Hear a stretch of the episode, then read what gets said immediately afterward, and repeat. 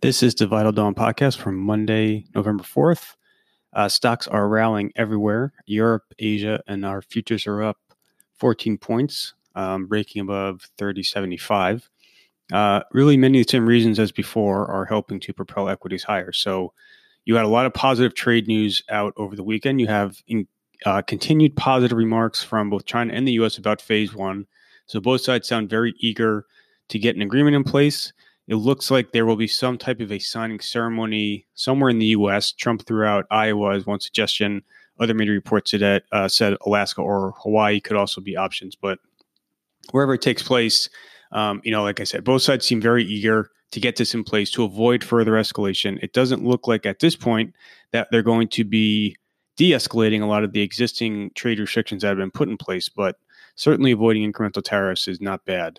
Um, and then you had uh, Wilbur Ross is, is, traveling through Asia. He's made a lot of comments to the press over the last 48 hours. Two comments in particular are very encouraging.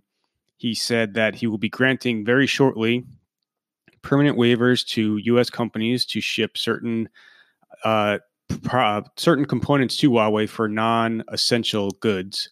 Um, again, this is something that they've been talking about for a while, and it looks like it's finally going to come to fruition. He also said that it's very that it's looking unlikely the U.S. will impose tariffs on Eurozone auto imports. So remember, Trump is facing a deadline on that subject by mid November. So these are kind of the big trade catalysts that people have been looking for throughout November. So you have phase one, you have the Huawei tariff agreement.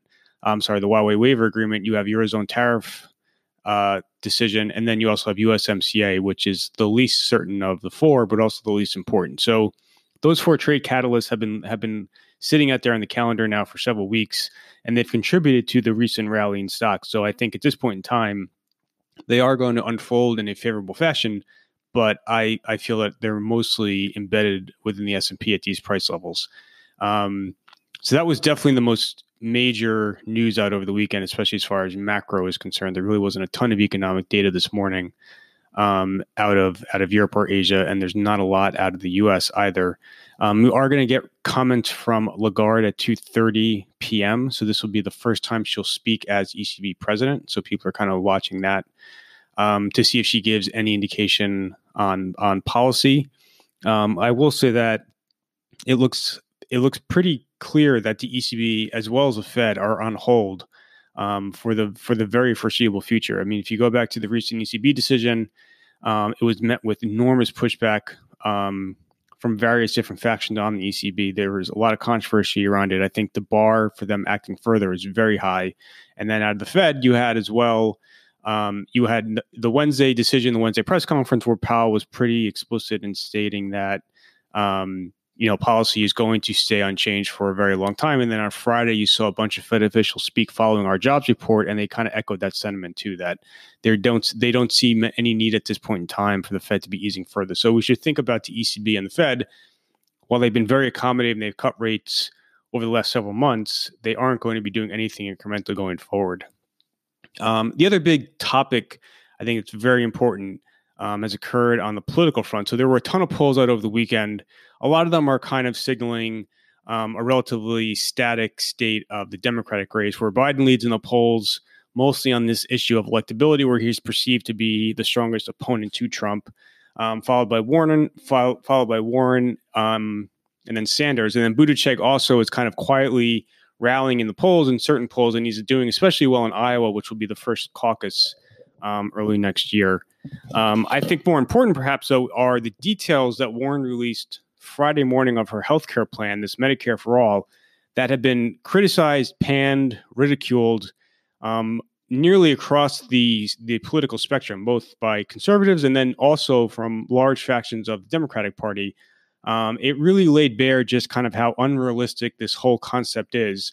Um, and if anything, it made people feel better that the risks of this actually being implemented are much less than before. So it'll be interesting to see if this if it damages her at all in any of the upcoming polls. But I thought the reaction to it was very interesting, where she was under a lot of pressure to provide uh, more specificity around the plans, how she would pay for it, what what it would cover, et cetera. And when she did, um, if anything, it kind of was just a further setback for the whole idea. So I thought that was definitely a very interesting reaction. She released that Friday morning.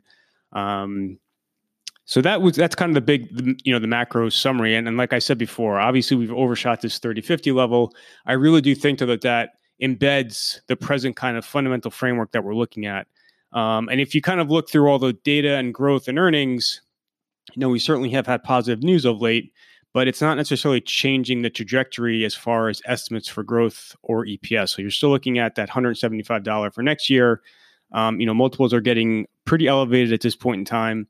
And then as far as trade is concerned, um, you know, you, you do have these catalysts coming up in November, and I do think they will be positive. I just think that at this point, most people are already assuming uh, favorable outcomes for all of them. So I don't know why they're going to continue to be upside catalysts when, for the most part, you're getting the market um, consensus already assuming, like I said, favorable outcomes.